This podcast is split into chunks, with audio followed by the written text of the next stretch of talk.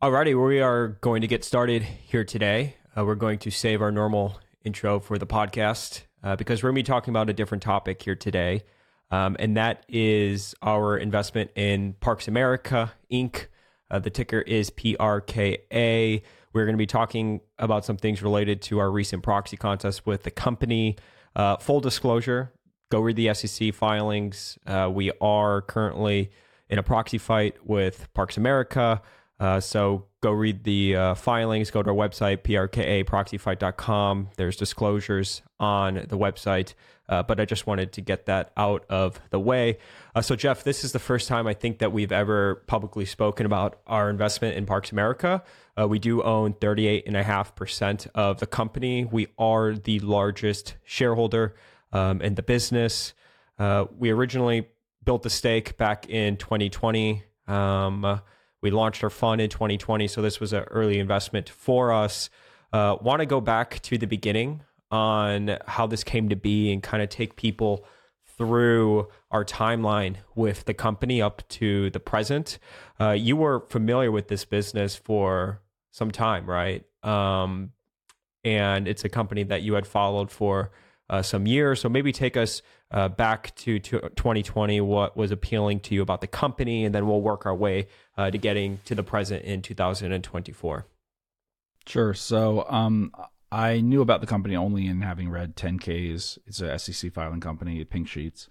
Um, and uh, I would have read some write ups. The most memorable one was probably a write up that um, Dave Waters did at his blog before he was, or I think before he was running Alluvial Capital, um, which was years before. And um, so I was aware of the company just because it was profitable and small in the tens of millions of dollars market cap and profitable, which is unusual. There's not a lot of companies like that. So I would have known about any company um, like that. And uh, we launched the fund. We would have known in summer of, and fall of 2019 that we were going to launch a fund. And so in January, we did launch the fund, you know, January 1st start date. We would have raised money before then.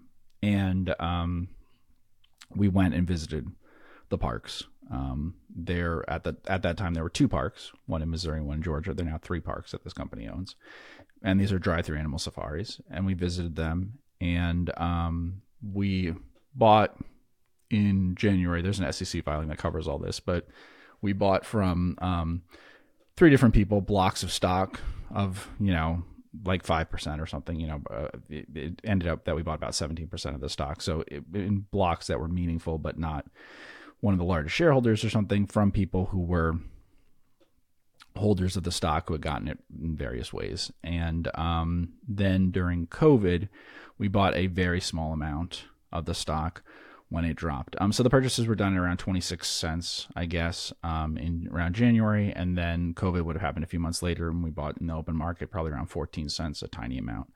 Since then, we had never bought until December of last year, 2023, which is when we bought the other 21 or whatever percent, and that was from the um, former CEO, chairman of the company. Mm-hmm. Uh, this company, I mean, and we, one of the investors that we did buy uh, from, he was trying to uh, do activism with the company. Uh, so this has always been sort of part of the company's history in a weird, interesting way. Um, probably because the economics of the business, the Georgia park, are so great, right? And can be so great. It's a very high return on capital business. Um, the operating leverage at the company is great. Uh, it's a, a, a regional company, and you know you could define it as having a moat around it. I mean, it kind of fits within like what you would think would be a pretty great business. Um, but you know, prior to our recent purchase, insiders always own more than fifty percent of the company, right? Um, at the time of our purchase, they did. They had bought a lot in the open market. One of the people on the board bought a lot in the open market over time the other issue with why there's activism stuff is um, the company didn't have annual meetings. It's a yeah. although SEC filing stuff, and it's a Nevada corporation that hadn't had an annual meeting in about ten years when we bought into it. Um, there's a whole history with the company about what it was involved with before and stuff, and that's why it has a lot of shareholders from that. And um, so I think some of that is that those things would be resolved if there had been annual meetings and there would have been questions about that, and they would have dealt with those things and stuff, and not had the activists they had in at the time. But yeah, that was a factor, I'm sure. Mm-hmm. So we go through you know, uh, 2020, 2021. We're not involved uh, or on the board or anything. We are the third largest shareholder, right? We had met with mm-hmm. all of, um, like, we met with Dale, who owned 21%, who was the chairman and the CEO. We met with Chuck, um, and I believe it was 2020 Factory. in Ohio. Mm-hmm. He owned, um, he owned, uh, you know, North, I mean, high 20s and has bought more yeah. over time and now owns 30% of the business. Um, we were never involved in management or anything. I mean, it was a very cordial, open relationship. Um, and, you know, we would speak with them every now and then, I would say. Um, but really, nothing really ever came out of it.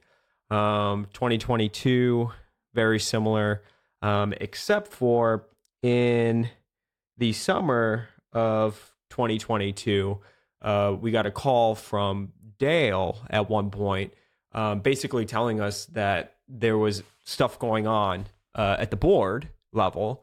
And mm. he had called us actually telling us to call a special election because they were trying to push him out of the company. Um, do you want to explain that, Jeff, for people listening? Yeah. So um, at the time, Dale was the CEO of the company. He was around 80 years old or something. Um, and he was not the largest shareholder though. He's the second largest shareholder at that point. There was another person on the another director who owned more of the stock. Uh, the CFO also owned a small amount of stock, a little less than two percent. Um, and uh, as we said, the company doesn't have annual meetings. It says it's going to have an annual meeting this year, but it hasn't historically had annual meetings. So the only way that you would have people being replaced and debating these things and whatever would be a special election. It's in the company's bylaws that anyone who's a 10% holder of the stock can do that. So obviously there were three holders of 10% or more of the stock at that time. Two of them were on the board. They're the two largest holders. And then there was us. And so um, that was basically what was happening is what you described. We don't know that much because we're not on the board. We never were, and we only know what people told us.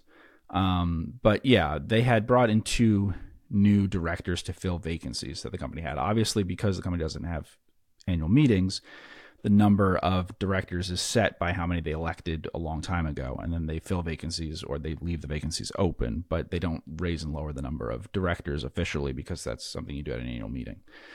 So um, they would have had vacancies that they filled, and they seemed to fill it with people who it was likely that to us that you know they were probably going to get rid of Dale and stuff, and that is what happened. Um, but he agreed to go, so we did not call a special election he stayed on as interim CEO and stuff. Um, and that's when they brought in a new CEO at that time, who was one of the new directors who had been brought in to fill the vacancies. And who was that? That's Lisa Brady. Yeah. So that was Lisa. So she was on the board, and um, yes, she was the one that ultimately became the CEO. I mean, it's um, we would speculate. I mean, I guess from the outside looking in, it seemed like Chuck had brought in people to the board. Someone had, yeah. Mm-hmm. That okay, someone had that were friendly or whatever, and it was obvious that that Dale basically was outnumbered in um mm-hmm. you know uh who would want him on the board or who wouldn't want him on the board. Yeah, so he called me basically out of the blue saying they're trying to throw me out. I want you guys to call a special election, you know, blah blah blah. Um, mm-hmm. We spoke to Chuck, uh, we set up a time to speak with him, and ironically, Lisa was on the call, which was sort of a tip off of what was going on. Um, and look, I basically said, from my memory, you and Dale oppose each other. It seems these are things that need to be voted on. You guys need to have an annual meeting. That's always been something that we've been trying to push uh, the company to do. Right? These are things that come up over time. You guys don't have annual meetings. You guys need to vote on certain things. Um, but mm-hmm. you know, well, because the two those two together at that time, because uh, Chuck had bought more stock in the open market over time, and Dale bought a little bit because of some technical thing. Um, so they had added up to over fifty percent, and certainly with the CFO Todd on the board, it added up to over fifty percent. Of course, you still are supposed to have annual meetings, but if they have that, then obviously no election is going to be um, different than what the board decides. If The board's unanimous on those things. Um, but like you said, someone contacted us to say, look, we're not in agreement here. And so we said, then it has to go to an election and stuff, and they have to be elect a new board if you're not in agreement on that. But then they worked it out. they worked out that Dale would leave, that there'd be an interim period and all that kind of stuff, and people can see that in the filings. Um, Mm-hmm. Yeah. So take us through uh, the beginning of 2023. So Lisa comes on really at the end of 2022. I think it was November 14th. Uh, she's with the company, and then you know very early on in her time with the business, the Georgia Park, which is the most successful park at the Mhm. company. Um, you know, you could say probably the only successful park at the company. Um, Yeah, unfortunately, gets hit by a tornado. Right. hmm hit by a tornado, and so that changes everything. Obviously, that means it's during a busy season for them, so they miss out on that. It's a highly seasonal business, and then there's also stuff that they have to replace and all of that, and uh, so it's a big deal. Yeah. hmm Um, fast forward through the year. I mean, they did open up the park, I believe, within I don't know two weeks or something like that, a month. I mean, you have to give credit to that. I mean, it seems like they Mm-hmm. did a lot of work there, and, and Lisa did lead them through that process. Um, and you know, towards the end of the year, we end up, uh, you know, being able to buy December, Dale's yeah. Mm-hmm. stock. Yeah, in December, we buy his stock. The first thing that we do is we reach out to the company, right? And do you want to explain what we did from Yeah. there before we went public with this? Well, I mean, so we made an offer to the company for a board, which would be consist of um, three representatives from Focused Compounding and two from them. Um, it's the smallest board you can have, basically, while having a majority. Um, and we would later make other offers. One offer to start talking about things, and one offer that was more of a firm offer about something. So in this process, there were offers made by us sometimes. Um, some of those we said would be private, and so I'm not going to say what was in some of those, but the first one wasn't, and that's what it was. And um, generally, we don't really hear back from the company, right? So people see there's open letters from us. Those are usually public things that we do at the point at which we said, you know, to talk to us by such and such a date. That date passes, and so then usually we do a letter, and then that's when the company responds. Um, that's not entirely the case because we have received things from a lawyer at times. And one time, and I think the company kind of talked about this, you talked on a phone call with the CEO and CFO for, I don't know, was it 15 minutes or something? In Was that in December? I think it was less than 30 minutes. Yeah. Mhm. Okay, yeah.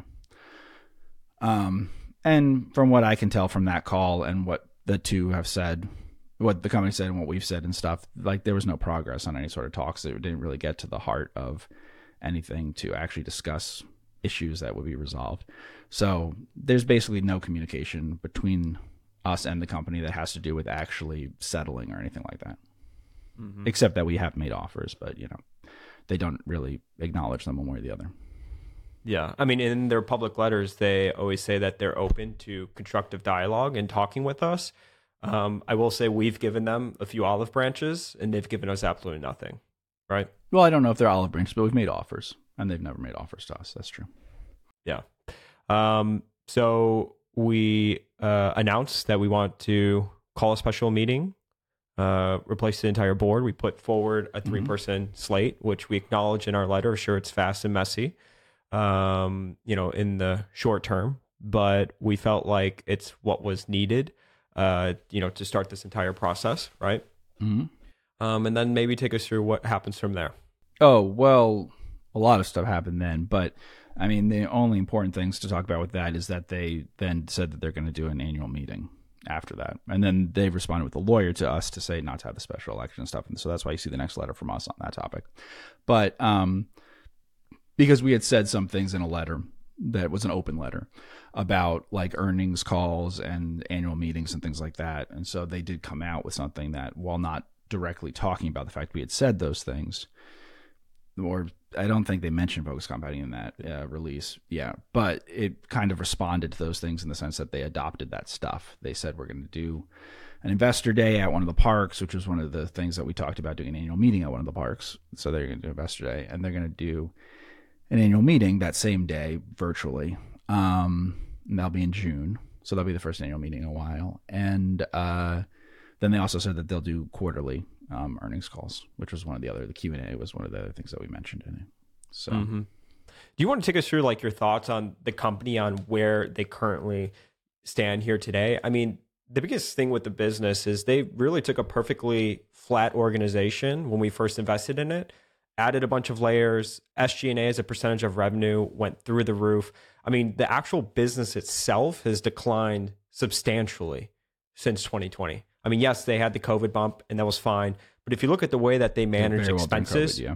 through it, I mean, the way they manage expenses on the back end of it, I mean, it's been absolutely horrible. Um, so maybe let's talk about like the business itself on worries that you have. Um, uh, and, you know, especially from their perspective of sinking more capital into the company. Missouri, as we put in one of our letters, has been a basically a disaster investment. They bought it in 2008, and the park has done nothing but burn capital. But more importantly than that, as well, the opportunity cost of the capital that they've put into it has been a huge dud. They want to continue to sink more and more money in Missouri. I mean, I just feel like their version of managing the company is all right, let's grow sales a little bit. We'll continue to plow more money into marketing and we'll, you know, kind of grow from there. I just feel like they don't think about capital allocation the way that they should, which is that every single park needs to earn its own keep. Every single capex investment that you make, there has to be some sort of justifiable return on investment in that math. I mean, let's just talk about the company. I mean, what are your thoughts on like the mm-hmm. actual business itself, where we sit here today? I mean, Aggieland, they bought a park in Texas right outside of College Station in 2020. They paid $7.1 million for this park and it's done nothing but burn cash. I mean, we could get into like the actual management. I don't even know if they have a general manager at the park. I think they have an assistant general manager. I mean, these are mm. businesses where you need a general manager at each park thinking about how are we going to, you know, increase the EBITDA, increase the cash flow and grow the business. I mean, you could even make the case. I don't even know if people in the surrounding areas even know that Aggieland even exists. Um, mm-hmm. Yeah, let's talk about, you know, uh, uh, the actual financial condition of the company and and why we're actually really concerned about it. So there are two things here. One is just the way the company's run versus what people might be imagining in terms of an organization. And two is the things that have changed from when we first bought the stock and wrote the letter to the board and everything, and then things that happened later. Obviously, we were in the stock a few years before Lisa was added to the board and then became the CEO and you know Dale stopped being the CEO, and capex went up a lot, advertising went up a lot, headcount went up a bit. Um, that we were actually bought the stock a little before Aggieland, obviously. Um, so there's the change in things from there, and then there's how it's run and all of that. So I guess to explain things, we have to start with how the company's run and everything. So corporate people are all remote. Um, you know, th- there is no corporate office at the company really. So you have these three parks, and there are people at each of the parks. And in some cases, they're not very senior people. In some cases, there may be very senior people at other places. It's a little complicated. They rehired someone and said they're not an executive. So that, like when you said the GM with Aggieland, possibly that is what his title is now. The company didn't really say, but since they said he wasn't an executive, I assume they'll say that that's what he is. Um, but that so Mike, let's in, correct. Yeah, Mike Newman lives Georgia. in Georgia is yeah. supposedly the general manager of a park in Texas, right? We we don't. I don't know that. Um, I'm saying where I'm guessing that that's what the company will say because they he used to be an executive with the company. They fired him and then they hired him back, and it now says he's not an executive I can't really think what else that is other than that, but it might not be. I don't know. But if you asked who runs the park, I think that's who they would say.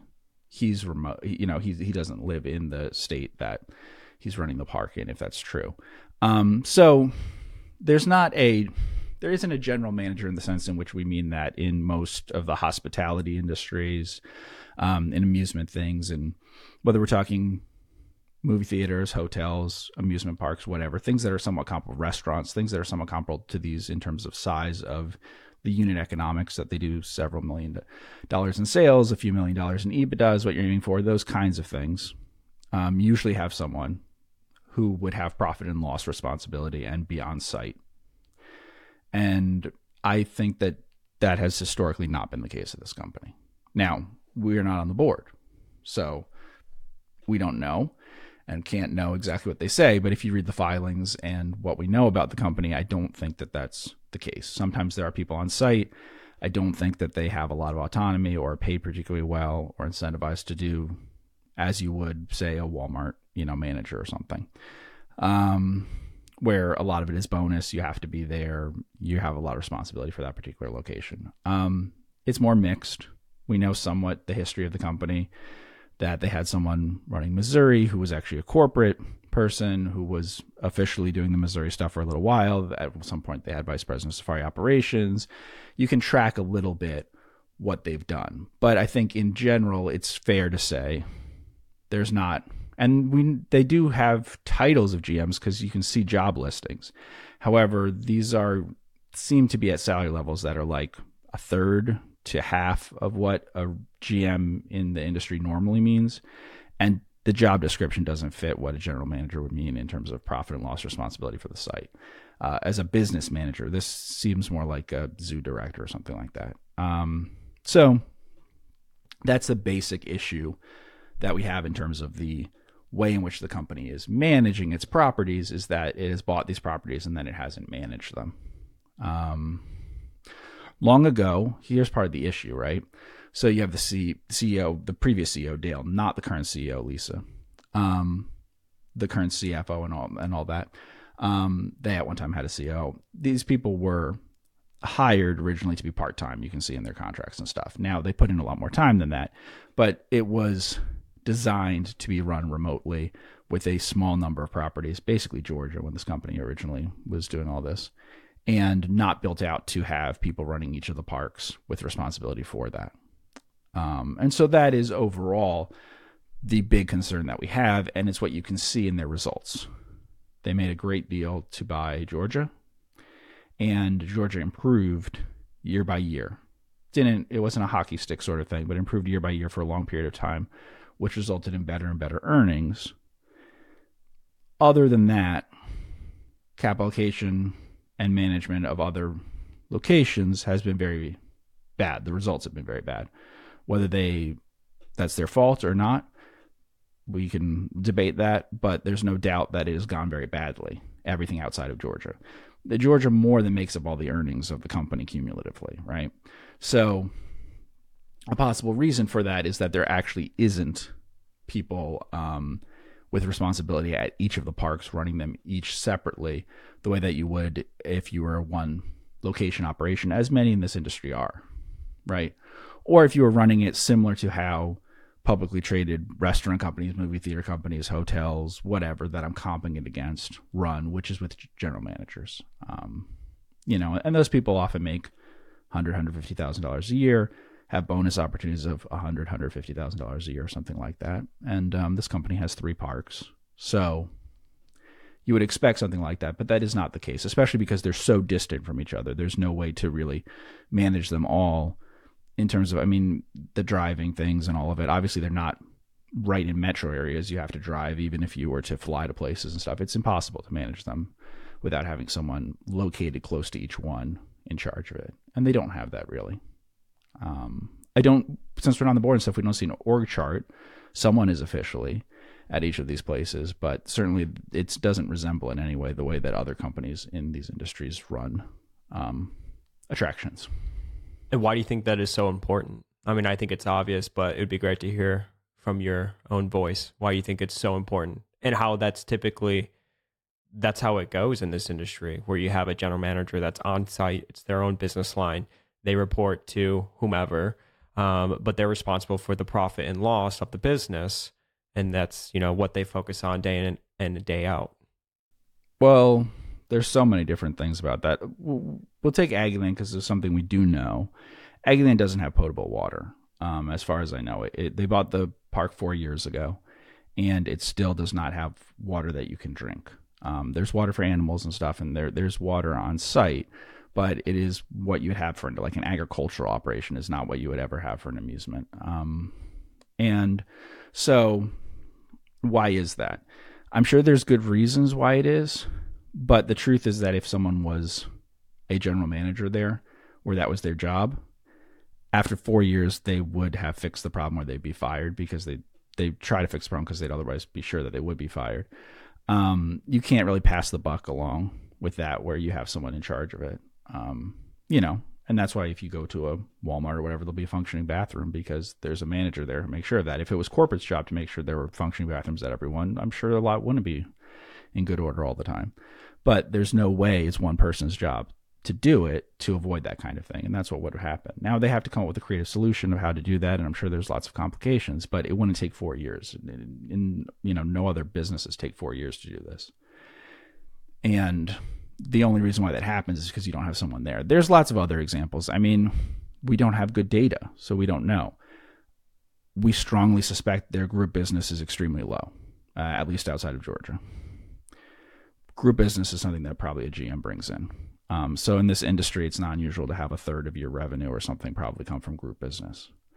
Um, at least like regional theme park type stuff, that would be possible. And certainly these attractions in other places in the country, we've been to a bunch of them, have a lot of group business. Um, it it would be very hard for someone across the country to Yeah. have roots in the community to bring that in to be doing that all the time to build up that base year after year. But you know even aggieland missouri's like we're getting close to what 15 years or something with missouri? So I, think it's over Um, 15. Yeah. okay. So but even aggieland we're talking about this is its fourth year basically and it, it sort of had a season when they were buying it. So it, it was not brand new at the time they were buying it. It had been finished. Um so you know if there's an owner operator or someone who's thinking like an owner on site there they're going to help bring in group business among other things that they'll try to do.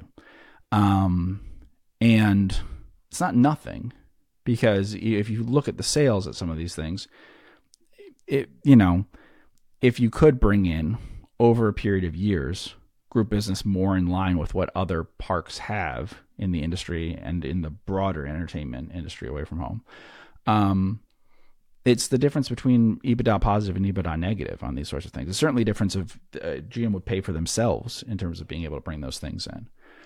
Um, and that's the sort of thing that you would be doing all the time. And it's sort of thing that's really hard, I think, for corporate to do from the other side of the country working remotely. Mm-hmm. You know, um, I don't know how you work with schools and camps and churches and all sorts of other things when you're in a state far away from that and everything. And also when you don't have a background in that. You know, obviously, many of the people on the board and CEO and all those sorts of people that are there now did not run a park. Um, that was not true originally when we bought into the stock. Um, Dale was at retirement age when we bought in, but much earlier in his career had run things that are actually quite a bit bigger than what this company owns, and so had park level experience of running things um, quite a lot more than than uh, there is now at the company. Mm-hmm. And but then he was bel- remote. He was remote, and he was, Yeah. I think, a part-time CEO. I think that's actually what his contract. and he was at retirement age, you know. Yeah. But if he had been half that age and stuff, I'm sure that it would have been different. Yeah, Sure. but we knew that when we bought in, no doubt. Yeah. hmm Uh, they hired an operator, Mark Whitfield, who has uh, since been Yeah. fired. He's not at the company anymore. But I do remember reading Mhm. the filings when they announced it, and I believe it was at the end of 2020 that or thereabouts, and they announced that he was moving to College Station. And I had thought, oh, okay, great. They just paid seven million, seven point one million dollars on this park, Aggieland. They Right. are hiring an individual that has theme park and attraction experience. He worked uh, Mhm. in the Wisconsin Dells at a water park. They're moving him to College Station. This seems great. This makes sense. Um, but then it, it just he was the VP of Safari Operations. I mean, he was not the general manager of that park. He was worried about Missouri, Texas, and I believe Georgia. Right. My memory is I don't have the numbers in front of me in terms of what he was paid and stuff, but my memory is that the base pay um, was a salary that would be in line with what we're talking about from a high end of a GM type job. So whether it was over 150,000 or around 150,000 or something, um, I think guaranteed was a bit lower than that actually. But um, then then there was but discretionary. So there are bonuses at the company, but as far as I can tell from the filings and stuff, we're talking about often twenty thousand dollar bonuses or something in that neighborhood in the zero to twenty range, um, paid for at the discretion of like the board, I guess, with the input of probably the CEO and stuff. Um, it doesn't seem to be tied to anything that they explained.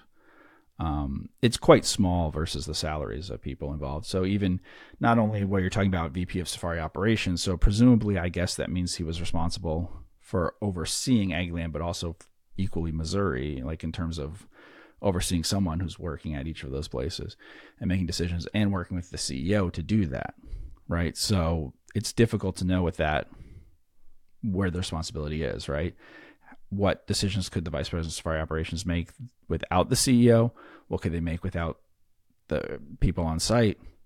If that didn't matter, then does that mean they have to make a lot of site visits and to be traveling a lot between things? These th- places are not close. Aggieland for um, so the three locations are you've got one that's in Georgia, and in terms of what people know of those states and stuff, it's not too far the, the nearest thing that they would know is Atlanta. It's quite a ways away from Atlanta, but that's the only city that they'll know that's closer to it. You've got the one in Missouri, and then you've got Aggieland we're talking about. But Aggieland, when we say that, means it's by Texas A&M, meaning uh, College Station, and it's the College Station Bryan metropolitan area. It's near the, um, so you have two cities of pretty similar size and stuff that are both reasonably close to it. That is nowhere near where, say, um, I live, which is much closer to Missouri, though still quite a ways away, um, in the northernmost part of the state. We're talking about things that are quite a ways far south in the, the middle part of Texas. So um, these are not things that are easy to get back and forth between, and we're basically talking about traversing half the country going between these places, um, those three sites. Mm-hmm. Mm-hmm. What are your thoughts on Missouri um, in general? So it's um, 200 the Missouri Park, 225 acres. They have 650 animals there. It's lost money um, throughout the entire uh, ownership under PRKA. Cumulatively, yeah, it's cumulatively it's money, and yeah, mm-hmm. they're continuing to put more capital into it. Do you have any general yeah, thoughts so, on Missouri? I mean, I don't know how so long you need to run this as a pilot to see if it makes sense to continue on with it, but well, we don't have any evidence that they've ever run it with someone incentivized on site. Uh, they the closest they came is they had their form who, who he died, but the former chief operating officer who was um, really um, trying to turn Missouri around. Um, and then, like we said, we don't know, but it apparently was part of the job of a vice president of safari operations at one time. But that would have been the smaller park and not the newer one and stuff. So I don't know how much attention it got, but um, I don't know that, that we have a very good feel for what it would do under good management. I don't think it's been seriously managed for 15 years, to be completely honest, um, on site. So I think it's been managed remotely without a lot being done about it for the better part of that. Um, and we can see that because there did a marketing thing and a pricing thing that both show up if you read carefully kind of the if you're looking for like the price elasticity and stuff to see the responsiveness of admissions to price and stuff um, you have to really read between the lines. But there was a couple times where attendance they don't disclose attendance and stuff but they disclose changes and some things so you can figure it out. Um, attendance really moved in reaction to a couple things and i think that that was sort of um, experimental type stuff that might have been tried earlier if someone had been there the whole time you know to see that. That's one thing I don't know, but the pricing could be very different. That if you adopted different prices, it could be more effective in changing attendance at, say, a Missouri than at a Georgia or something, than if your prices are more similar and sorts of things about how you try to drive that. Um, so that's again something that in the local area people might know better. Um, we've seen many parks around the country, and many of them do to start price.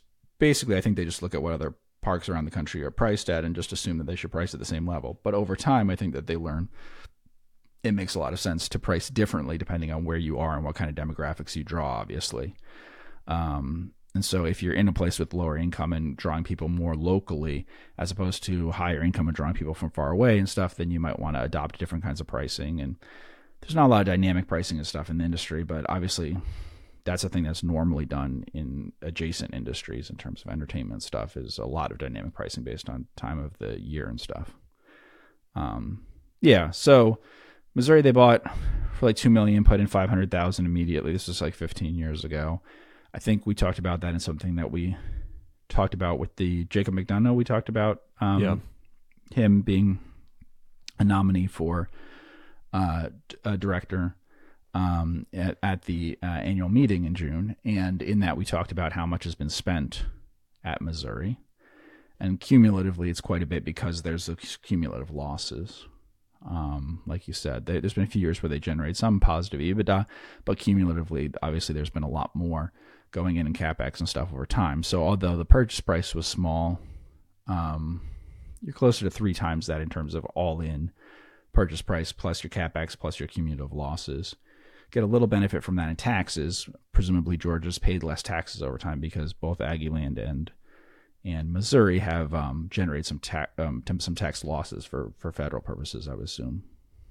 Yeah. So obviously they've ha- they have a horrible record with Missouri and Aggieland yeah. is, you know, off to basically even uh, a more horrible start than what Missouri. Well, Aggieland hasn't started yet. Yeah, I mean, Aggieland is not better off than it was four years ago. People can see that. They can see what inflation is and stuff. They can tell that nothing ever happened with Aggieland.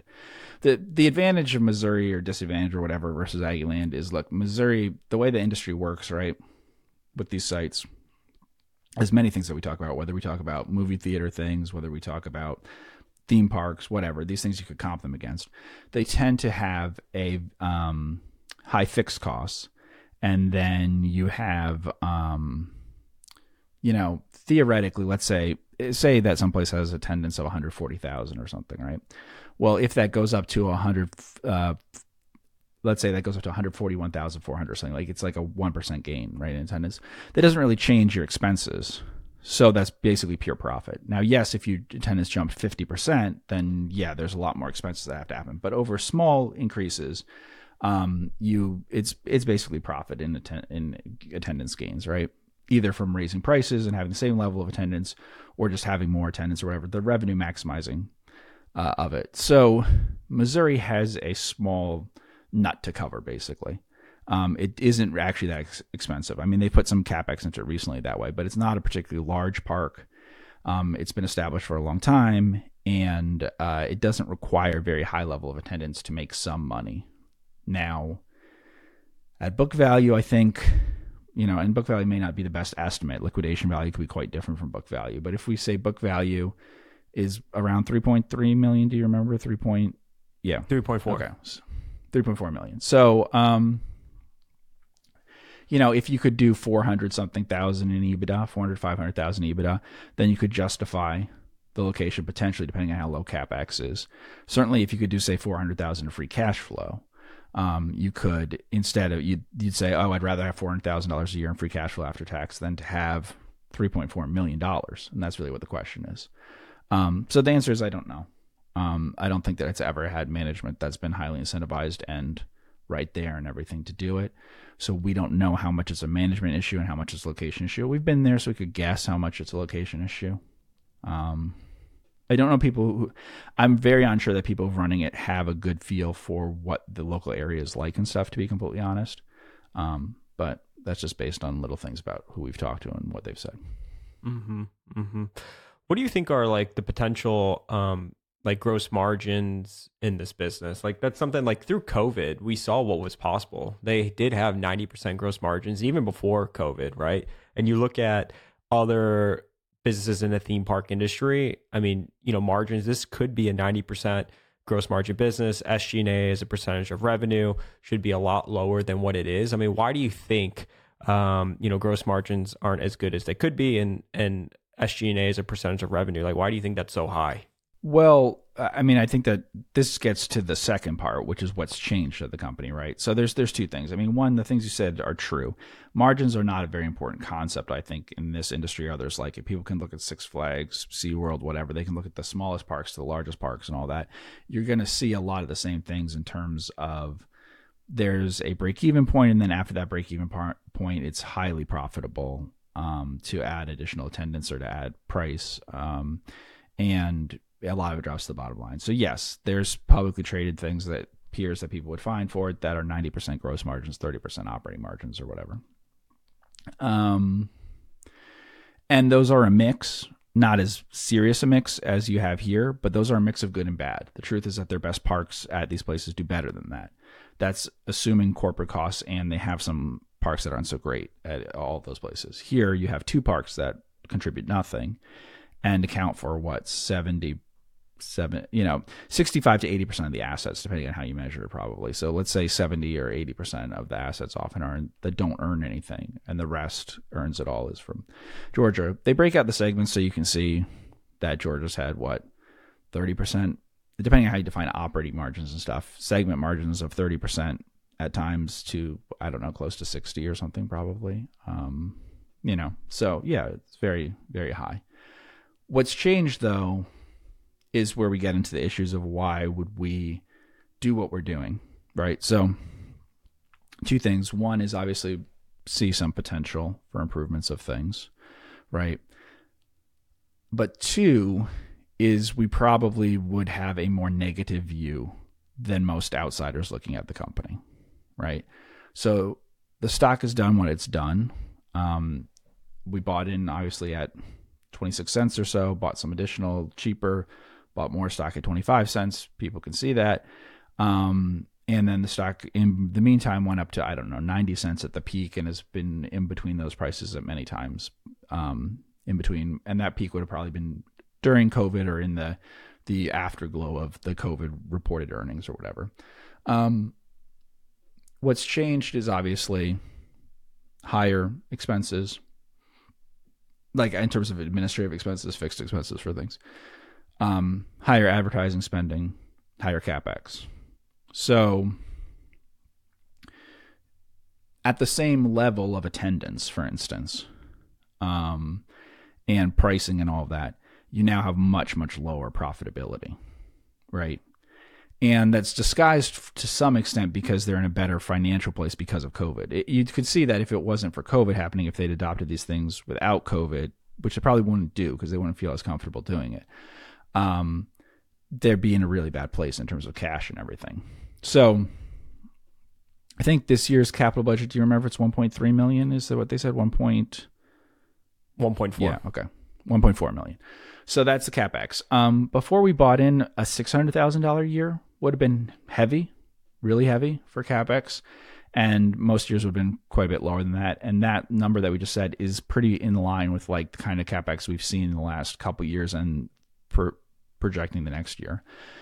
The same thing you see with ad spending. Um, when before we bought in, you probably had ad spending. I'm going to guess a little south of 700,000. I don't remember what they disclosed and stuff at the time. It's probably would have been around there. This is both advertising and marketing. Um, last year did they do 1.2 and this year 1.1 million? Do you remember? It's it's along those lines, right? And so remember there's been a lot of inflation and everything. So I they don't disclose attendance, but like these are heavy increases in capex and advertising, which probably are not associated with increases in attendance on a go forward basis. If headcount and stuff you could justify on the basis, or any of these things, you could justify on the basis of it's tied to what we were peaking at at Georgia during COVID. This is what we need if we're going to sustain a high level, right? That could be the logic of why they're doing that but it's not like you're really serving a lot more people than you used to. Um, now you may be at Missouri and Aggieland simply because you own Aggieland, and when we bought in the stock, you, there was no Aggieland. But obviously, neither Aggieland nor Missouri contribute anything in terms of earnings. So generally, you just have higher corporate costs, which some of that is presumably one-time expenses and stuff. They'll have one-time expenses this year. They had them last year. You know, they've had them every year to some extent. It's a very small company, so individual little events can add up to a lot. So it's hard to peel all that out, but it's it's higher than it used to be, right? Uh, a bit higher. Advertising is way higher. Advertising is like fifty percent higher, and capex is probably capex is probably coming in at double or more sustainably, and advertising at 1.5 times or more sustainably. Um, and it's not clear to us that either of those things contribute in terms of driving any revenue. There, there's no marketing person at the company, um, so we, I think at some point we have a people will be able to see the plan that we talked about that's like written out. It will be yep. in some form that they can see. Okay, so we'll mention in that that we'd fire the ad agency, right? You can see in their proxy thing that their ad agency was referred by one of their they referred to the ad agency by a director who gets a fee for doing that. um, we would pick another ad agency. Um, as far as I know, there's never been any chief marketing officer at the company or anyone in charge of that. It's a question I asked everybody we talked to at the company in 2020, you know, CFO, CEO, et cetera, who knows the most about marketing and stuff of that. And, you know, there just isn't someone who has that responsibility and that background. Um, so it may not sound like a big deal. Okay, they took advertising from 700,000 to 1.2 million, 1.1 million, whatever, without really getting a bump up in attendance from doing it. But uh, I don't know that all of that isn't wasted. I just don't know because I don't think they know.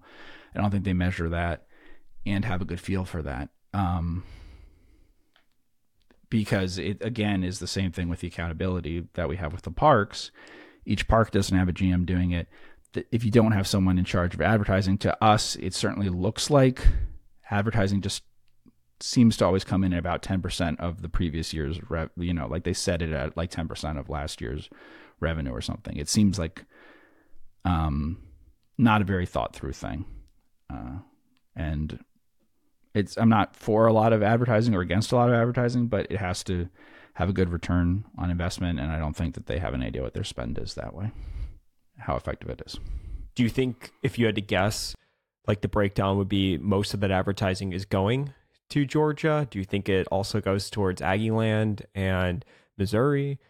I mean, we put in our plan. We're speculating. Which, we think it's we think it's Georgia, which I don't think makes the most sense, but because there's which is, 20 tells years of built up awareness of that park. Yeah, and we don't know that it is all Georgia, but there's different ways of advertising and why you would do it. Um, the issue, so Georgia, for instance, doesn't have low awareness, but you can if you have something new, which is like the capex that they're doing and stuff, you can obviously advertise on that base and try to increase frequency of people who've been there before and everything. Remind people, activate, reactivate, you know, customers that you had before, whatever terms the the ad agency will use for that. But that is different than advertising or other things besides just advertising, uh, marketing in all sorts of different ways and promotions um, that would drive additional awareness in some place like Aggieland. Um, also, there's just I don't want to get into all the things, but like we could see because of the way that they're advertising what their spend is and by monitoring things, whether it's social media accounts or the websites or whatever, they were seem to have been advertising even in the midst of COVID at a time when their park was jammed full of people and that like the responsiveness of advertising does not seem appropriate. I don't know why it is the way it is, but it does not seem that they flexibly manage their advertising spend in terms of um, what they're doing around the year and around whether they have weak or strong traffic the way that they should be. But that's not a surprise if there's not someone with an advertising background who has a job to manage that um, for them. So, yeah, I remember it would drive us sort of crazy back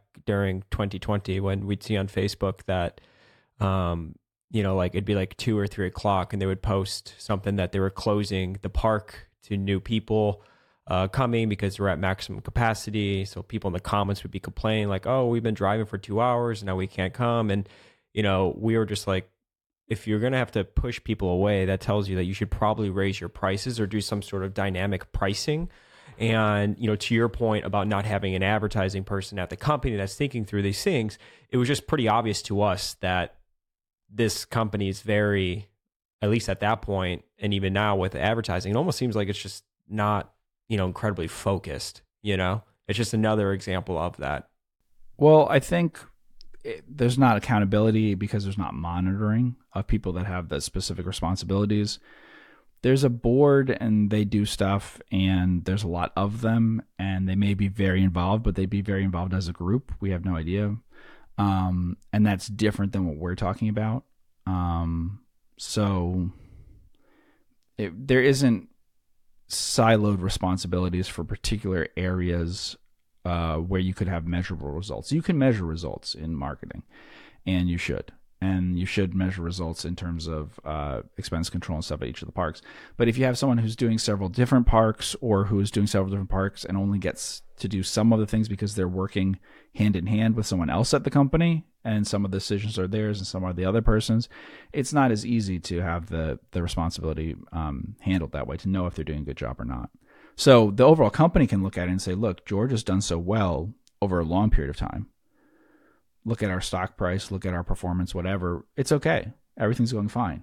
Because cumulatively, even if we make mostly bad decisions, we haven't watered it down too much yet um, with the fact that so much of the earnings and stuff until recently came from Georgia and was so large compared to the rest. So it doesn't you wouldn't even have to face up to the fact that you misallocated three quarters of the balance sheet because the other quarter is so good. See if if one if you've got a park that's delivering say a 40% return equity or something if you really stripped everything out, then it can make the uh, everything look like it's giving you a 10% and you could say that's that's fine for this year and not have to really face up that three quarters is performing really badly, one quarter is performing well, but it was performing well before you changed things up, you know. Mm-hmm. Let's talk about employee count and how this ties in maybe to having the right GMs at the park that are incentivized uh, to be paid a bonus uh, based on you know park level EBITDA uh, record growth. So I mean, just kind of looking at this, eyeballing Georgia, and I'll read across from 2014 full time employees, and then they also have part time slash seasonal. I just think it's interesting to bring up.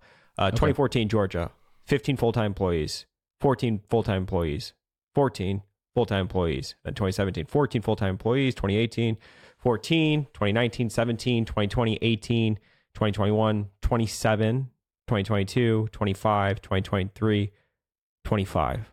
Now looking at Missouri, Missouri's full time employee headcount uh, since 2014 was always six full time employees.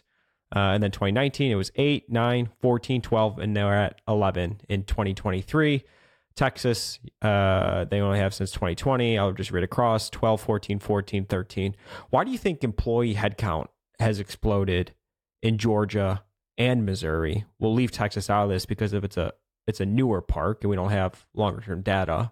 Um, but why do you think Georgia and Missouri full time employee headcount has gone up? Uh, there's different theories. The the the most logical one in general, um, I of why this could happen is that there is no general manager, right? So what would happen then is that if someone needs more people, then the answer is we need more people. We have to hire additional people. Um, what you were talking about in terms of bonuses and things are stuff that we've talked about doing. It's not something that the company does, and so keeping down headcount but paying people more that are there is a, sometimes a better long term solution in keeping down expenses um, even though it means higher wages for the people there. When inflation hit and stuff, it would have meant that labor markets were tight and they hire people at the very lowest pay levels generally compared to the area. You know, these are uh, fairly low in terms of the the um, for hourly wages. So when the market is very very tight inflation is happening, it would become harder to get quality people, and the only thing you could do is throw more people at it to get the same amount of work done. Um, so, I mean, that's it's not unique to them. In any gold rush things that we've seen with uh, tech things or whatever, you saw that there were companies that couldn't control their headcount because they just were approving hiring for anyone to the level that they needed it. Um, but then when they tell them to rein it in, then you know that, that it adjusts that fact. But when there's no discipline on expense control, then that's what would happen because obviously there are issues. I don't want to blame anyone who made decisions to request more people because um, I think that that's probably the only realistic thing to do when you don't have someone who is um, focused on the P and L there and who's incentivized with bonuses and stuff it, it is much harder to come up with solutions that keep headcount similar but come up with more productive ways to do things so that everyone makes more money and you need fewer people working at the place. That's harder to do and very cost disciplined places come up with ways to do that. But your average company, when they just face more work needed, hires more people, more entry level people immediately. That's kind of what they do. Mm-hmm. And we want to be very clear with everybody listening here. The general managers and the employees are the most important people at the company, full stop. I mean, the CEO, CFO, people on the board. Mm. I mean, it's the general managers that are the most important people at this company and their employees, right? So getting the incentives right from that perspective with them is something that's crucial. Yeah, I mean, uh, you can see how much pay has gone up to other things at corporate and stuff. If the same amount was reinvested in that amount of higher pay at parks, at the individual parks, you have a different result. Um, so yeah, I mean the the parks are the revenue generating part of it. They're also the place that's best handled to the expense control. It, it's very hard to blame people at corporate for too much increase in headcount. It states way away from them that they can't be visiting all the time. Um, that's you know, it's just an issue of the what they're responsible for and what they can be on top of. It's not reasonable to manage headcount at individual locations from a distance and stuff. So it it, it's one of these situations where it's a bad outcome, but I wouldn't blame it on individual people. I blame it on the fact that there aren't lines of responsibility drawn up that would have someone responsible for making sure that doesn't happen. Basically, no one is responsible for making sure that doesn't happen, and so it it happened. Um, you know, and it's we've talked about in some of the other podcasts we've done, right? It's systems and processes that you have for these things, and each individual decision might make sense. It probably made sense at each point that you thought you should hire more people and stuff. But put aside the Georgia thing for a second, which is a big increase. But theoretically, if you thought COVID would that that would be lasting in some way, which is not proven to be as much as maybe the company thought, um, the patterns of behavior would revert that they maybe they thought wouldn't revert quite as much to the pre-COVID level. It doesn't make as much sense at um, Aggieland in Missouri, right? like when you consider what inflation is and look at their prices and stuff over time, again, they don't disclose attendance, but I would just encourage people to look and try to figure out what could I guess attendance has changed and what do I guess headcount has changed. That's alarming. You don't want to do that. If the if the place is already not making money, increasing headcount faster than attendance on a percentage basis, there's no doubt that all these parks did that. Um, is not a good idea, and it's a really bad idea at the parks that can't afford it. At least at Georgia, they could say, well, we're making a lot of money at Georgia. It may not be the most efficient thing to do, but we're paying for ourselves here. The losses are basically Georgia subsidizing the losses at Aggieland in Missouri. So you're hiring people you can't afford at those places and not really to drive more attendance. So, um, you know, it's it's not good, but that's it, it's something that would happen if you don't have people managing each location that way. It's very logical I mean, I, in all the industries we mentioned, I think headcount would rise too much at locations that don't have GMs there and stuff. It's a very natural thing for people to do um, in trying to manage from a distance. Mm-hmm. So part of our plan on prkaproxyfight.com, which everyone can see, is obviously it starts with the operations, um, uh, and a huge part of fixing operations is you know decentralizing management, but more importantly, uh, putting the right general managers in place and getting the incentives right with the general managers and employees, right? So we just hit on that. Uh, very important. Uh, we want to hire a new ad agency. Um, uh, they have mm-hmm. a 1.1 million dollar budget. Um, we want to switch to you know more digital and social media uh, stuff, but really mm-hmm. you know hone that in and have a better idea about you know what the spend would be with that. Go look at all of their social media. Okay, I mean pull up your Instagram yeah. and do it. I don't really need to say much more about that. Uh, you want to see you what a good social other people. Yeah. I'll give you a good one. Go to Instagram, type in out of Africa, and you'll see a really good social media account. Um, this isn't rocket science. These are animals. The animals are the product. This is built for TikTok and virality and everything. Um, I mean, my own personal opinion is it looks like it was done on clip art. Um, on you know what they currently have so something that we really need to think about and you know that's very important in this industry obviously uh, so go to out of africa and look at what they have done. I mean it's it's a really top notch account. And i can give a great example and, right? When yeah. we went to out of africa jeff you remember mm-hmm. we were there and i'm like oh yeah there's cypress the bear. I've seen this bear yeah. um, many times on instagram. So it was very cool to see it in person. They almost create characters out of these animals that they have and then you want to go see the animal in person.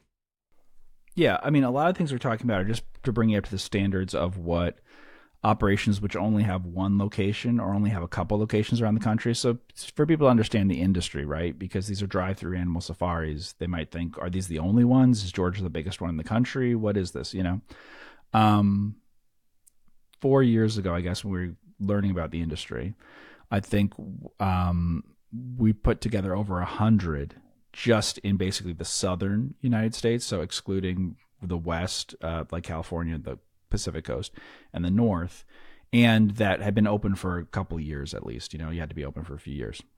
So just to like benchmark what are the prices of these, what does it look like, whatever, to get a feel for the industry, because there's all these things that cite how many there are and everything, but some are real operations that last a long time, some aren't. So how do we get all the statistics on it? About a hundred. Um, I visit. I live in far north of Texas now, and visit um, southeastern Oklahoma quite a bit. Couple of, two and a half hour drive probably. There are three safari parks that I pass on the way there.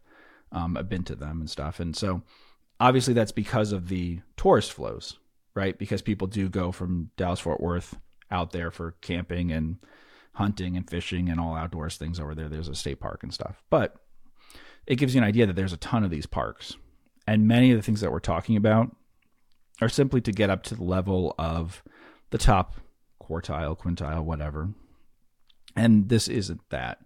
Even a lot of their uh the the most that they did in improving marketing stuff, I think, was honestly after they acquired Aggieland and just adopted some of the things which the previous people who created Aggieland had adopted, who were not experts in the industry or anything, but just invested in trying to do some smart stuff about design of what logo should look like and messaging and positioning of the brand and stuff that you would do with a website and with stuff and whatever.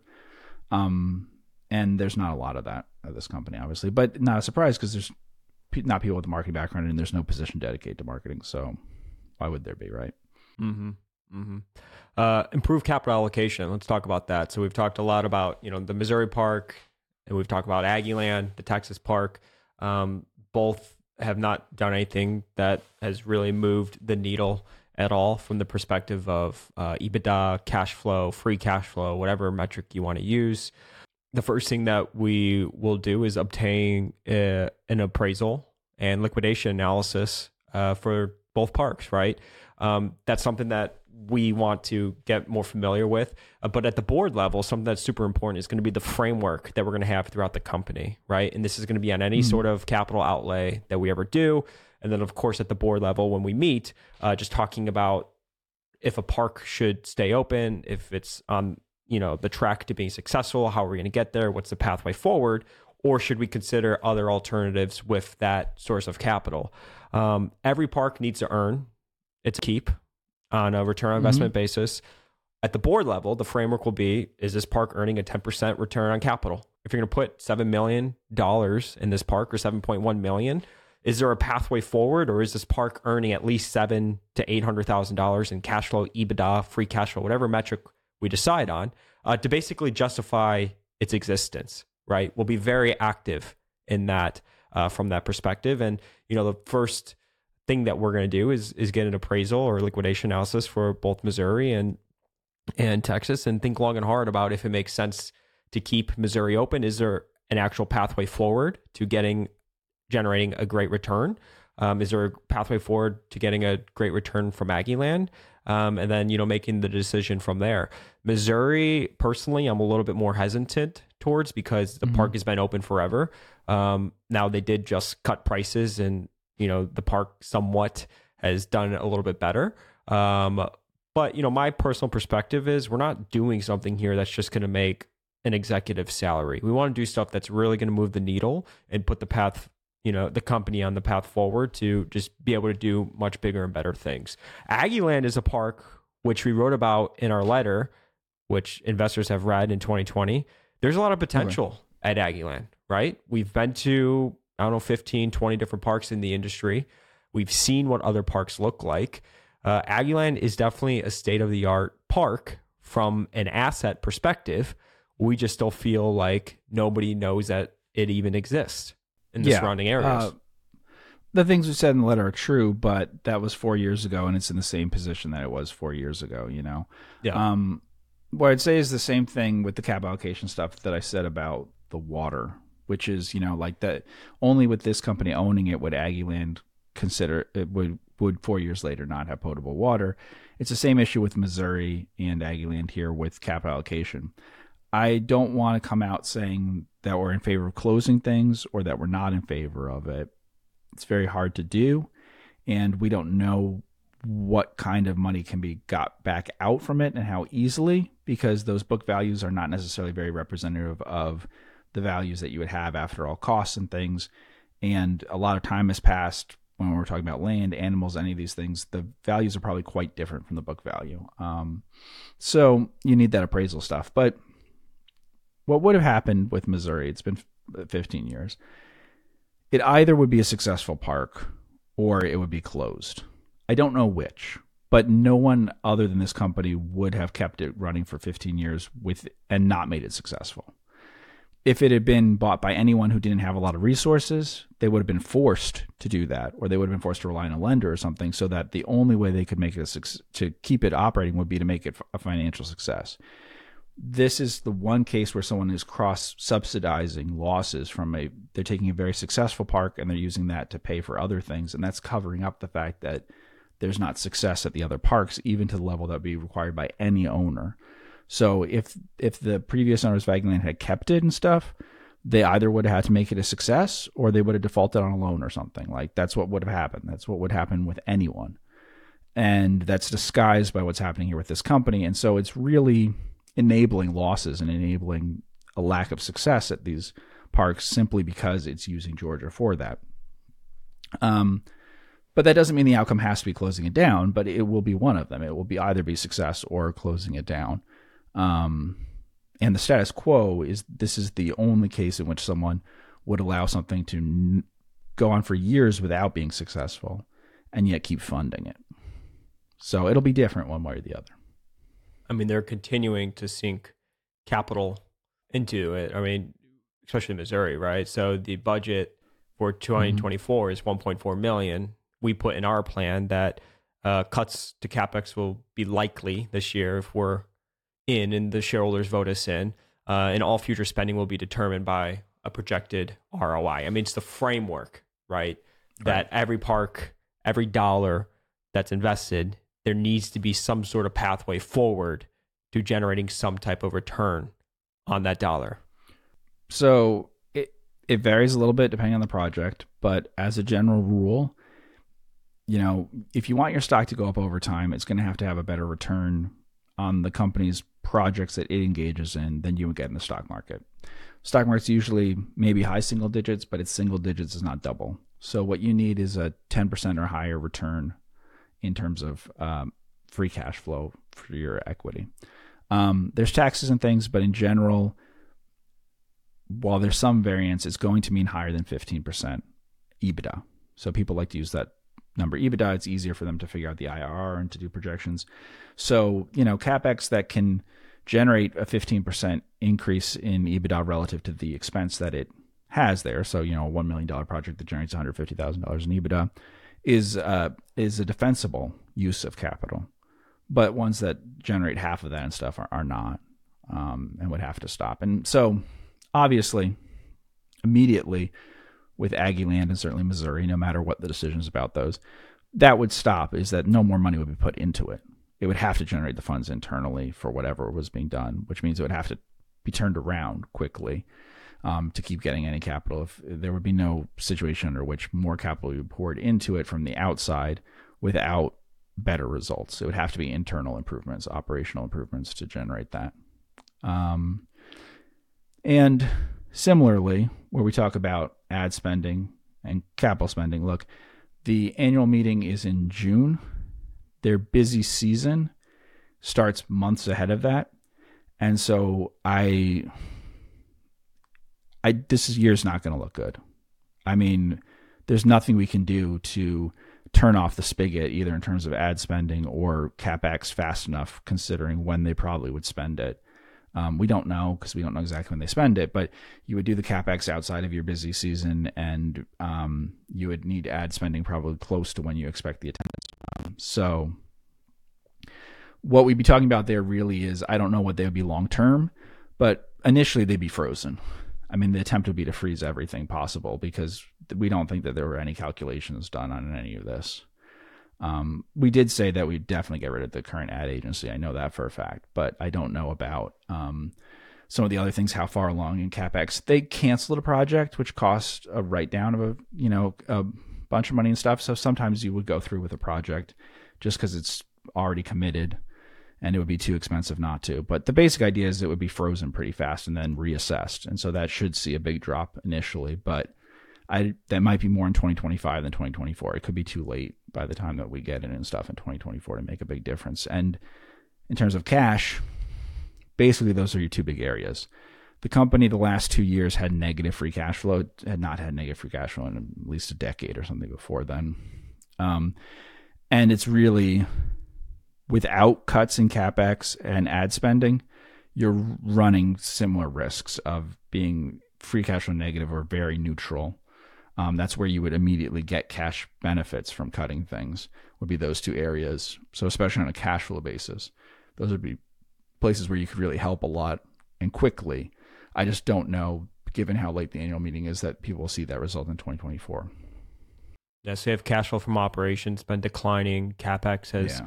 gone up a huge amount since even pre-COVID, yeah. um, and then obviously revenues declining on the back of the COVID boom as well. I mean, it's it's not. Yes, they got hit by a tornado, and obviously that set back the company last year. However, they have not slowed down the amount of capital that they've continued to put into these parks and and what they're spending money on. And I would say the financial profile, right, if you want to use a technical term, of the company since really we invested has gone downhill tremendously. It's a huge pivot about, you know, um, and it's not all attributable to, it's not like it was the second that um, they changed CEOs or something. Um, it was already, you could see some things in the works before then, which presumably were a response more to COVID and maybe could have been stopped faster. But there was a huge pivot about halfway through our ownership in the in the company that you can see in terms of financial results. No doubt about that.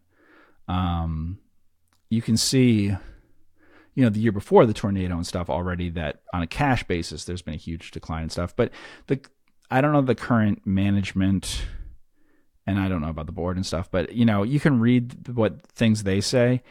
The they don't talk a lot about things like free cash flow return on capital. They talk about inorganic expansion. They talk about growth. They talk about um, I I mean I think they probably care about what earnings they report and stuff, but I don't know that a lot of time is spent thinking about the fact that there was negative free cash flow and how concerning that is. Um and you know even if there wasn't a tornado if you adjust for that with their pro forma stuff and try to back all that out you get a very neutral result you don't get a highly free cash flow positive result so over two years you wouldn't have a great result my guess is we're going to have a three year period if we count this year plus last year and the year before. That's extremely free cash flow neutral in a good outcome.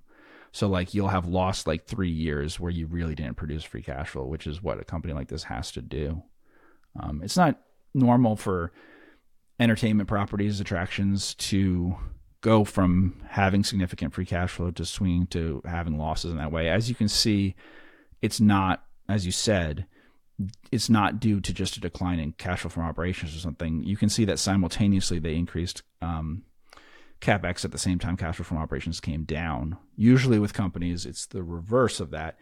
They go mm-hmm. free cash flow negative, but they offset some of it because they cut back their capital budgeting and stuff at the same time that they saw really bad cash flow from operations. Here, it's both things contributing to it. So, and it's the same thing where we see with like um, ad spending and stuff it stayed at a very high level relative to declining revenues.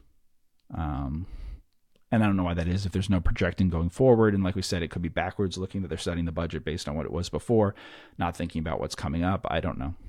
Mm-hmm. Which is how you can get your net income. I mean, quite frankly, wiped out, right? I mean, operating leverage works great on the upside, but as everyone, presumably everyone listening knows, on the downside, uh, that math also works that way yeah. too. You know as best we can tell on an ongoing basis, the level of capital spending, advertising spending, corporate spending, and headcount means they would need much higher real levels of revenue and stuff. I would say much higher actual attendance and stuff to achieve the same financial outcomes they were getting before. Um, it's just if they get back to what they were doing before in terms of demand, it won't get them the profits that they had before because their cost structure is so much higher. And it's much worse when you look at it on cash flow basis, which is what we care more about, than when you look on a reported GAAP basis, which can help hide some of that. But like when you increase capital spending so much, that's stuff that's being spent now. You'll depreciate it over time, but you're getting the hit now, and it is quite costly.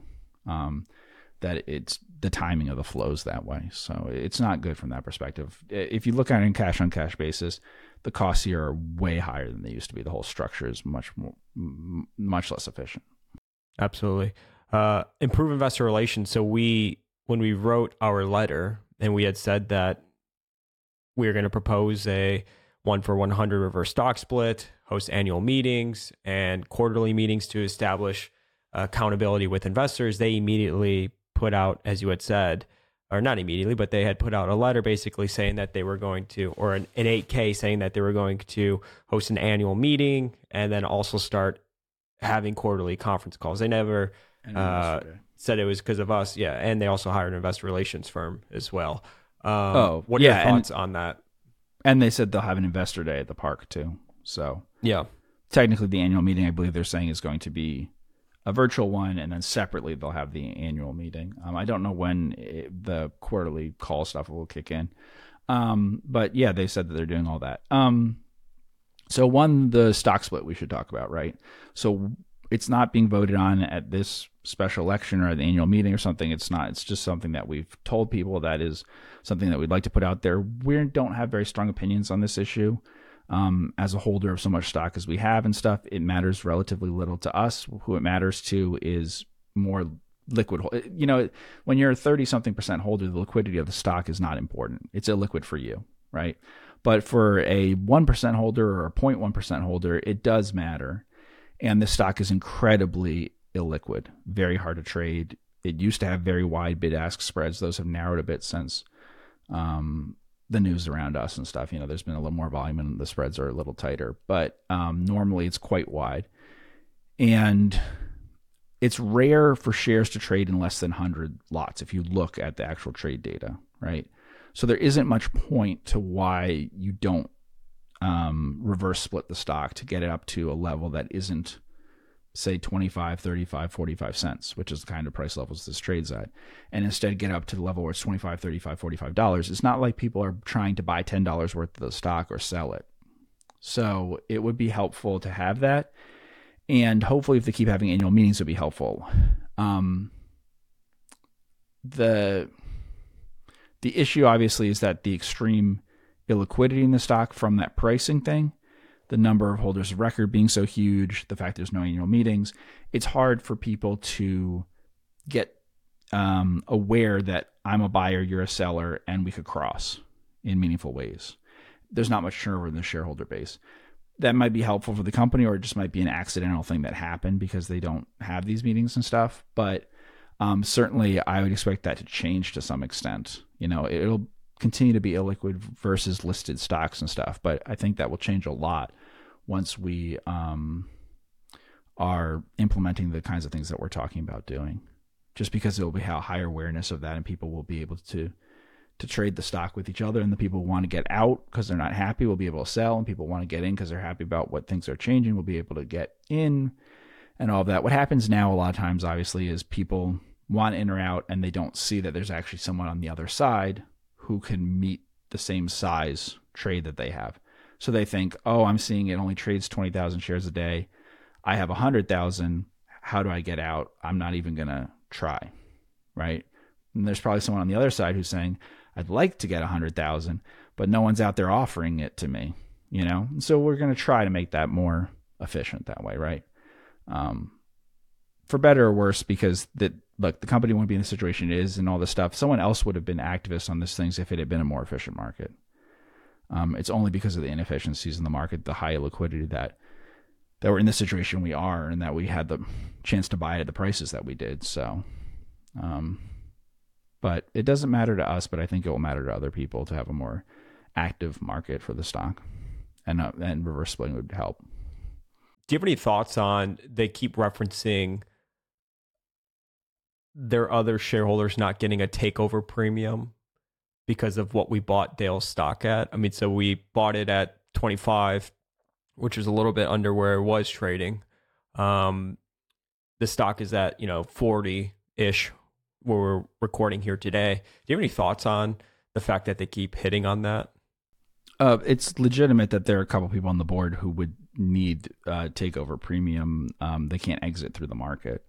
Um, in terms of people who are on the board, you know, there's more volume in the stock now than there was before we got in, and the price is whatever seventy percent higher, whatever it is. So, um, or higher than where we bought someone out at. Obviously, if this, without getting into all these things, like the, the seller who owned the second most amount of stock and sold to us did not get a big takeover premium. So, I don't know what that tells you. It's just something to keep in mind that if he didn't get it, then how likely is it for other people? There's scenarios where it, it could happen. Um, I could see a bid being made for the entire company if someone was able to get someone who has a lot of um, willingness to lend. You know, Georgia does a lot of EBITDA, so sure, if you can get someone who lends a lot, then it could happen. But um, it's something that big holders care a lot about. Small holders, you you know, look, if you sell now, since we've been in the stock, you do better than if we had never been in it. Obviously, if you're a smaller holder, that's true for thousands and thousands of the shareholders, but it's not true for the biggest holders who mostly are insiders, us and others like that. So they're, they're the directors and stuff. And that's totally true and legitimate. There's a few people who own anywhere from a couple percent to 30%. And yeah, they need an offer that comes from outside the market to get in or out of the stock. Yeah. What has been your read on Chuck? I'm sure people are like, why are we not why is this even a dispute, right? Chuck is on the board. He is not involved in management. He does own 30% of the company. What's your read on him and his, uh, you know, just where he's no at idea. with all I don't have an idea what the board's doing, and I don't spend a lot of time thinking about that. I mean, like I said, for people listening, we don't communicate candidly between us and the company ever. Um, some things get passed between lawyers, and uh, you can imagine what those look like. Um, it's I don't like to say negative things about people and stuff, so but people can look at the board, look at who the CEO was before, who the CEO is now, and everything. You can guess that probably the letter that I wrote initially, an investment in the company, was not based on having particularly positive feelings about directors like Chuck and a director and CEO like Lisa. That background and all those things are probably not things we care as much about. And the way that they think about capital allocation and all those things, and just the philosophical differences people can probably see is very wide compared to maybe some other people on the board that they could guess that we could feel more in, um, simpatico with and stuff. Um, so, yeah, obviously, those are, you know, but there's there's all different types of investors trying to get different things out of stocks. And no, we're not the same type of investor. We don't think about business the same way. And so, you know, we're two big holders of the stock and we, we don't see things the same way. I, I mean, I, I would assume that, that the CEO, Lisa, and that large director, um, large shareholder, Chuck, who's a director, um, like the direction things are going last few years, like this focus on growth, like spending more on capex and advertising and higher headcount and all that stuff with the idea of driving growth. And so they have a very different approach, which is not driven by, you know, generating cash for owners and stuff and um, focus on return on capital and those kinds of things. It maybe is more focused on investing for growth, even if the returns on that investment are not particularly high. And we're much more sensitive to the returns on those investments and stuff. So, yeah, obviously that's a huge part of what's happening here is that you have two different camps in terms of their whole philosophy of looking at what a successful business and a successful stock over time would look like. We see it one way, they see it another, and those are the two big holders. And and obviously, um, that's the direction that the company's headed in, probably to a significant extent, would be because they have a large shareholder on that board, not just because they have directors. You know, the, the next director owns less than 2% or something. So if there wasn't a large shareholder on the board who was also in favor of those things, maybe it would be different. Maybe we wouldn't be as concerned. Um, but it's just a philosophical difference between the two sides on that one that's really big. And the pivot that happened a few years ago is really around personalities like that on the board, right? Um, versus our feelings on those issues. There's a pretty big chasm there between us. So at some point, capital allocation, whether it's buying other stuff or allocating capital or divesting, I mean, that's going to come into play here, right, with the company. Yeah. I'm kind of curious. I mean, so you had spoken about our file that we have had. We've done a lot of research on the industry. We've been to a bunch of different parks. I'm just kind of curious to hear your thoughts on other parks, your thoughts on what are some opportunities in the future to eventually um, you know, allocate capital, right? Is it best to, you know, buybacks or dividends, right? We wrote about that Yeah. in Jacob McDonough, the press release a little bit there and, and spoke about that versus, you know, acquiring other parks. Is it best to diversify away from animal safaris? Yeah. Um, what are your general thoughts on that? I mean, I know that's a sixty-four thousand dollar question. That's the thing everyone wants the answer to. But the honest answer that I can give on that is that look, the it's an equation basically, and you're going to solve for one of the variables, and the variable that we want to solve for, the one that we're focused on, is the return aspect of it. So we cannot answer yes, regular dividends, yes, special dividends, yes, tender, yes, what yes, acquiring other parks that look just like it around the country and rolling those up and stuff. I know that people are speculating on all of those things, but the answer is we solve for what it gives us the highest confidence that this will be an unlevered return on free free cash flow return that is greater than 10%. Right? Like that's what we're looking for. And so that will determine it. If we're in a situation where we have capital and don't have any way to do that. And that does happen not that long ago because of the interest rate situation. These are there's lots of land with these businesses. So even if they're not very successful, sometimes people won't sell them uh, at reasonable prices if land prices are incredibly inflated. And a few years ago when interest rates were at virtually nothing, that happened. And so honestly, to people like, look, it's hard to buy EBITDA in the industry at a point when in- interest rates are at nothing.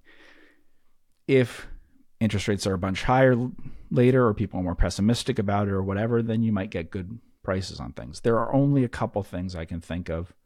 We talked about like Tom Murphy having a yellow pad and like writing down what things does he want to acquire, what things does he want to do. I can only think of a couple off the top of my head that I have in mind initially of this would be really good if that price was there. We don't have any direct contact to know that we've heard from other people about what pricing and stuff might be, but we haven't had direct contact with sellers and stuff about that. Um, I think that that's probably a year two thing for the most part. We'll see, but like, um, although we'd be very committed to the idea of returning capital, if we didn't have something smart to do with it, I'm going to be honest and say that when I look at where I think the cash and the debt and stuff is going to end up, knowing what we're spending and you know i know who they've hired and stuff as compared to who we have and everything we can guess how high expenses would be over a period of six months or something. Um, that combined with their capital spending plan and just other things they've said that was a really big budgeted thing. Uh, you know it's a really small company and most banks and stuff do not lend into this industry. Like they have no past experience. And it's very hard to access credit and stuff when a loan officer is just not this is their first time in the industry or something. Like that it's just this is not a company that's 10 or 100 times bigger and in a less niche industry. It might be normal to have no net cash no net debt but you can pay out the capital and stuff and whatever it's much harder for this this is a very small company and it has to be put on really sound financial footing initially and getting the cash flowing in the right direction in the first few months is probably going to be the top priority, I would guess. Um, know, and just because, like I said, I don't think that advertising will be shut off like it's nothing. Uh, I don't think capital budget will be shut off like it's nothing. The best outcome is this happening in June, which is way far into the year, and um, you know, uh, there'll be a real focus on cash generation in the early months. Yeah. um, there'll have to be. Yeah. Mm-hmm, mm-hmm. So everyone that's listening, their vote matters, right? Both at the special election at the end of Mhm. February, February 26th, and then the shareholder meeting on June 6th. Yeah, I mean, we'd love to have uh, the the. I mean, look, the special election thing. It would be the best thing in the world if we had really great turnout from people and everything voting it, because obviously the company can see that stuff, like the way that proxy votes work and everything. That's the best way to make it clear what direction things are heading and to have a quicker outcome and stuff. Um, the big concern, obviously, with this as compared with many other companies, is turnout and people actually voting it and everything. Um, this does not. This is not like a big. Um, you know, there's some fight with Gildan right now and stuff, and you know, like there'll be some passive investors who don't vote things and whatever. But basically, there'll be lots of buying and selling of that stock and whatever, and eventually, a lot of people will vote. There won't be a lot of people on the sidelines. Here, um, you have people who have been shareholders for a very long time because there's non-annual meetings and because the stock is so illiquid and everything um, who haven't voted in the past and hadn't been contacted by the company ever. Um, I mean, I think you could correct me if I'm wrong, but it's I don't think the company would have sent them anything in the last decade until we sent them stuff. Like now, the company's sending them things, but they would never have received anything from the company.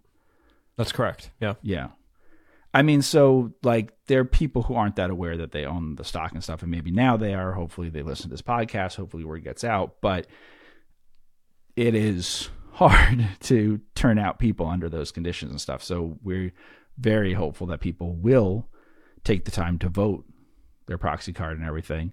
And even if they have very small amounts, and there's going to be thousands of people who think they have really, really small amounts, and then you know, um, and feel that way, and especially being such a cheap stock in terms of the price on the stock, that also reinforces that concept to people that it's not as real a thing when your stock trades at pennies instead of dollars. That's one of the things the reverse um, stock split might help people think psychologically the same way um, about it. But we want people to take it very seriously, whether you vote with us or with the company, and to vote.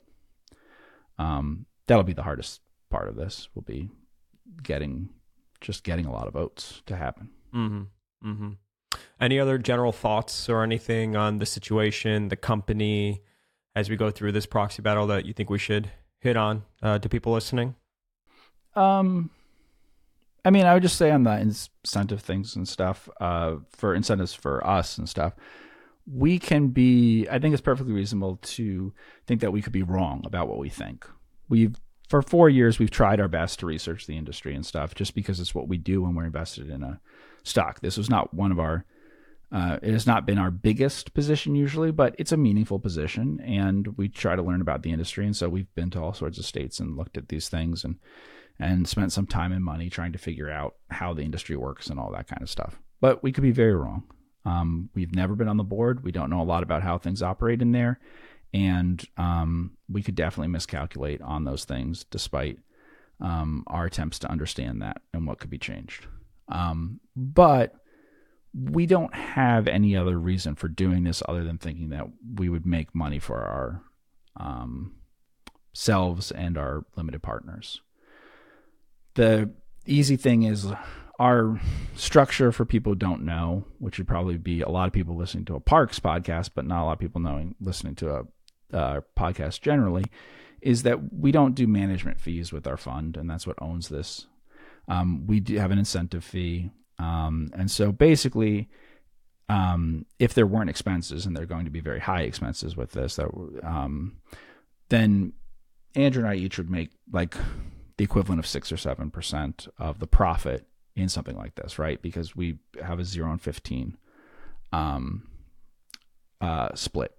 So we're paid based on if the stock goes up and stuff. We obviously spent a lot of money to buy someone out at 25 cents a share to be in an illiquid stock that we can't sell. We can't get any takeover premium and stuff like that, like they were talking about the company. And so our you're you know whatever it turns out to be you'll be with us in that same way and that's the only way that we profit from it right?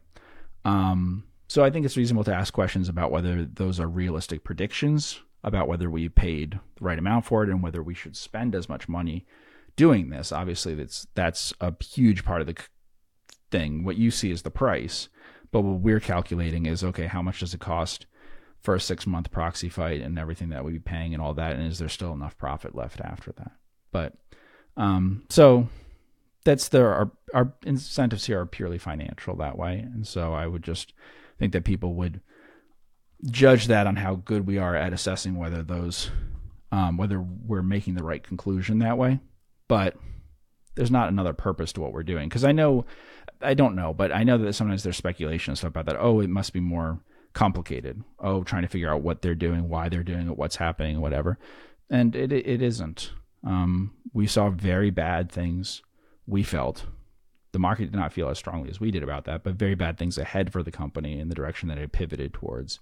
And we saw a lot of opportunity if it was taking a different direction. And when we say those things, we just mean in terms of the returns in the stock. Well said.